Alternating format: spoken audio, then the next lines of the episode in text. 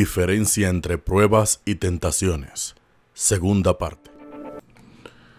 Hola, ¿qué tal amigos de Yo Creo en Dios Radio? Y si tú crees en Dios, pues este programa es para ti. Y bien, vamos inmediatamente a lo que es el diálogo cruzado.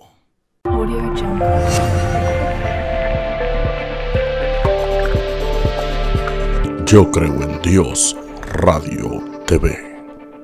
Convierte esa piedra en pan. A ver, ¿eso es una tentación o una prueba? Ok, es una tentación.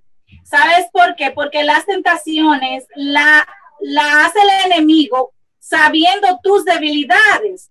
Jesús tenía hambre en el desierto y Satanás sabía eso. O sea, él en la parte humana podía tentar a Jesús con la, el hambre porque él tenía hambre y él sabía que Jesús podía hacer, convertir esa piedra en pan. Así que eso es lo que hace Satanás. Eh, conoce nuestras debilidades y entonces nos ataca por esa parte. Y es ahí donde es, una tentación, ¿verdad? Por eso es que cuando siempre Jesús le contestaba a Satanás, un escrito está sumamente importante leer la Biblia y confiar en la palabra que está allí, porque ella es la que nos va a dar fortaleza en medio de las tentaciones. Oye, Ginersi, eh, es bien interesante sobre esto, porque imagínate, vamos, vamos a remontarnos para atrás, para el año que Jesús estaba en la tierra, caminando y predicando. Entonces, eh, tú andabas con Jesús, Jesús al lado tuyo, tú al lado de él, y estaban en el monte, y Satanás se le aparece y le dice, mira todos los reinos de la tierra. Eh, ¿qué, consejo tú le hubiese dicho a Jesús? Como humano, no estamos hablando de como, como creyente y sabiendo el resultado, sino en ese momento, imagínate ahora que alguien te vaya y te ofrezca eh, todos los reinos de la tierra ahora mismo. ¿Cómo tú hubiese reaccionado como humano? Mira qué pasa, que cuando Satanás va y tienta a Jesús al desierto, eran 40 días que tenía Jesús ahí sin comer. ¿Qué pasa? Que uno en la carne es capaz de decir, vamos maestro, conviértelo en pan, porque tú eres Dios. Incluso Pedro le dice a Jesús, cuando el, eh, Jesús va a ser casi entregado, maestro, eh, eh, vamos a escaparnos, tú no mereces pasar por ese sufrimiento. Pero ¿qué le dice Jesús? Aléjate de mí, Satanás, porque Jesús sabía que él ir a entregarse era el propósito de Dios. Pero Pedro sin saberlo, porque estaba en la carne, pero le está tentando a Jesús a que evite el propósito de Dios. Sin embargo, Jesús a Judas, quien, quien es que lo entrega, lo llama prácticamente amigo.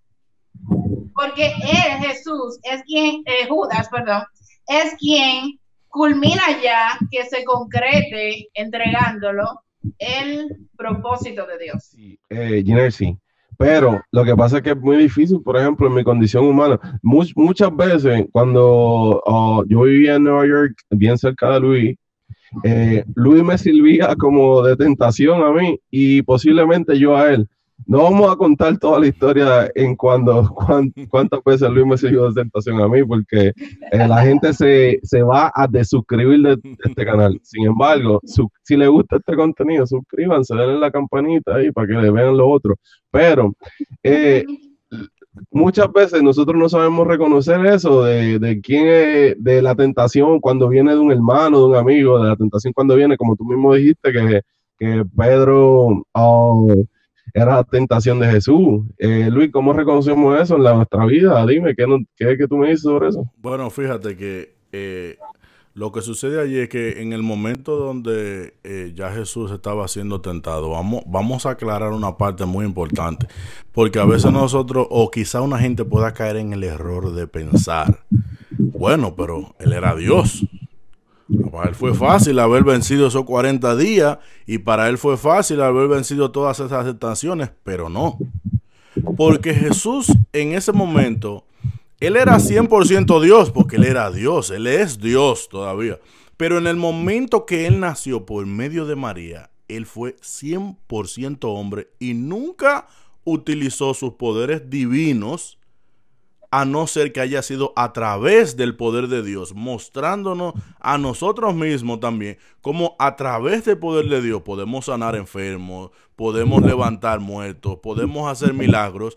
A través del poder de Dios fue lo que le enseñó. No fue su poder divino el que resucitaba a la persona, era el poder del Padre cuando él, mostraba cómo el hijo, el hijo tenía que confiar en el Padre y la comunión con Dios hacía que los muertos se resucitaran, los, paralíticos caminaran. Entonces, es importante que la gente entienda también que Dios, eh, Jesús, en el momento que él fue tentado en el desierto por el enemigo, él era 100% humano, 100%, no tenía una ventaja en ese momento a, la diferencia de nosotros. O sea, prácticamente enseñando que así como Él pudo, nosotros con el poder del Padre también podemos.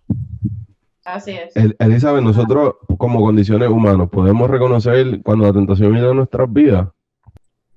Bien, hay una diferencia y es que las tentaciones, por ejemplo, Satanás ataca tus debilidades él conoce cuáles son tus debilidades. Por ejemplo, hablábamos de, de, Abraham.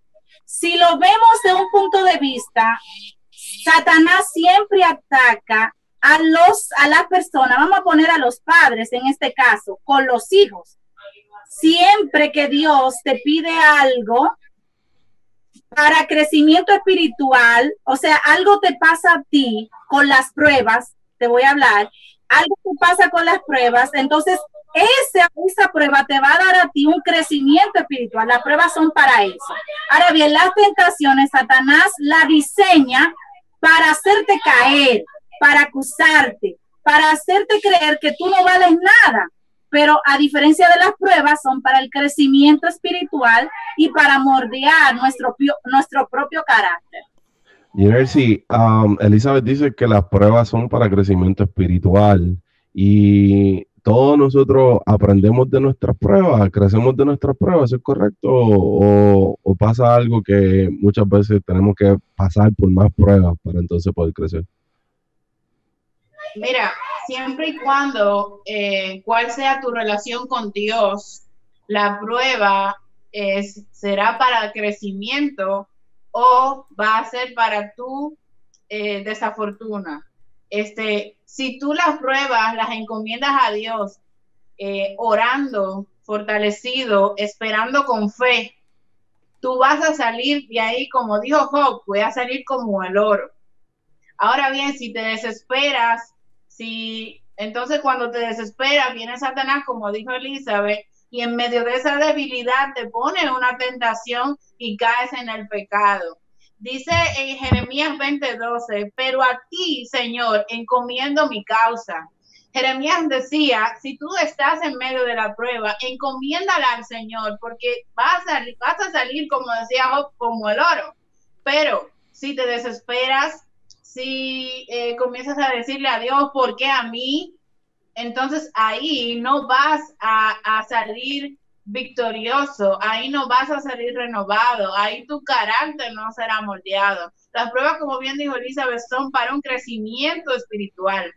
Por ejemplo, eh, hay gente que por alguna razón se ven en medio de la prueba, alguna situación económica o pierden el trabajo, pues se desesperan, este, comienzan a decir, ¿por qué a mí? Caen en tentaciones, quizás caen en depresión, a usar fármacos. Sin embargo, si se refugian en la palabra, te aseguro que saldrán victoriosos. La Biblia da decenas de historias de gente que salieron victoriosos de una prueba. Hablábamos hace un rato de Abraham, pero sin embargo, Luis mencionó a Job. Y hay un sinnúmero de personas más. Hay un José. Hay un José que sus hermanos lo entregaron y sin embargo el Señor lo hizo casi rey de Egipto. Giner, disculpa que te interrumpa. Eh, una, de las, una, de las, historias o una de, las cosas que la Biblia, por ejemplo, nos muestra o, nos muestra a todos nosotros, como por ejemplo David eh, tenía esa confianza, ¿verdad? De que, de que él iba, él iba a, tumbarle la cabeza a Goliat, a, darle de pastiqueso, como dicen en Puerto Rico. Pero eh, eh, dice muchos versículos antes, como que si Jehová mi Dios me libró de los osos. Oye, Luis, Luis puede, te puede hablar de los osos. Eh, los osos tienen una fuerza natural más de 20 humanos con 10 cuchillas en, en las garras. Y entonces yo, yo como que me pongo a pensar y digo como que, pues Dios probó a David a ver si él era el que, el que es. Porque me imagino que cuando él estaba pastoreando la oveja allá eh, retirado de su casa y llegaban los osos, eh, eso, fueron, eso era una prueba para él y para Dios y para Dios prepararlo para cuando llegara el momento de que Saúl fuera a visitarlo a su casa. Inclusive, eh, siempre, siempre yo me imagino, porque eso no está escrito, pero que cuando fueron al pa, Saúl fue del papá a decirle, mira, eh, Dios me mandó aquí y voy a buscar, a, voy a ungir a esta persona para que sea rey de Israel. Y el papá le muestra a todos sus hermanos.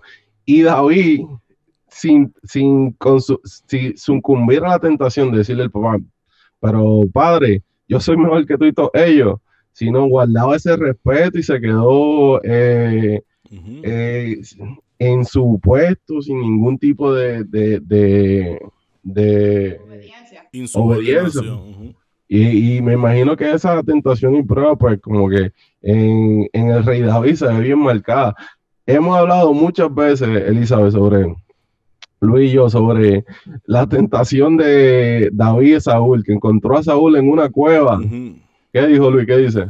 Él encontró a Saúl en una cueva.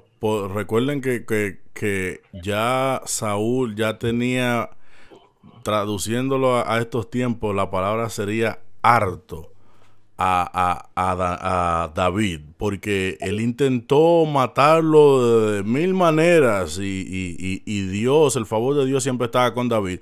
Pero recuerdan este momento donde David tuvo la oportunidad ahí de matar a Saúl. Él sabía que Saúl estaba indefenso en esa cueva. No era que él estaba adentro. Él decidió entrar para demostrarle a él, mira, yo eh, ahora mismo puedo acabar contigo y no lo hago. ¿Por qué? Porque tú eres el ungido de Jehová. Yo jamás me atrevería a tocar el, el ungido de Jehová. Fíjense el respeto que tenía Saúl por las cosas divinas.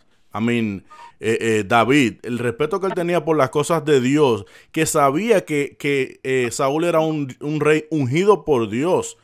Y por eso perdonó su vida, por eso nunca se atrevió, ni siquiera nunca fue su intención. Muchas veces le, llamaban a que, a, que, a que contrarrestara y matara a Saúl y él se negaba, decía que era el ungido de Dios. Luis, podríamos entonces decir, y yo quiero, quiero que Elizabeth me dé su opinión, podríamos decir entonces que para vencer las tentaciones es obediencia a Dios continuará.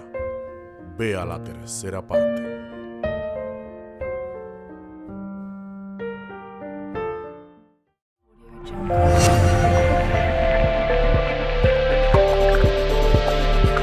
Yo creo en Dios, Radio TV.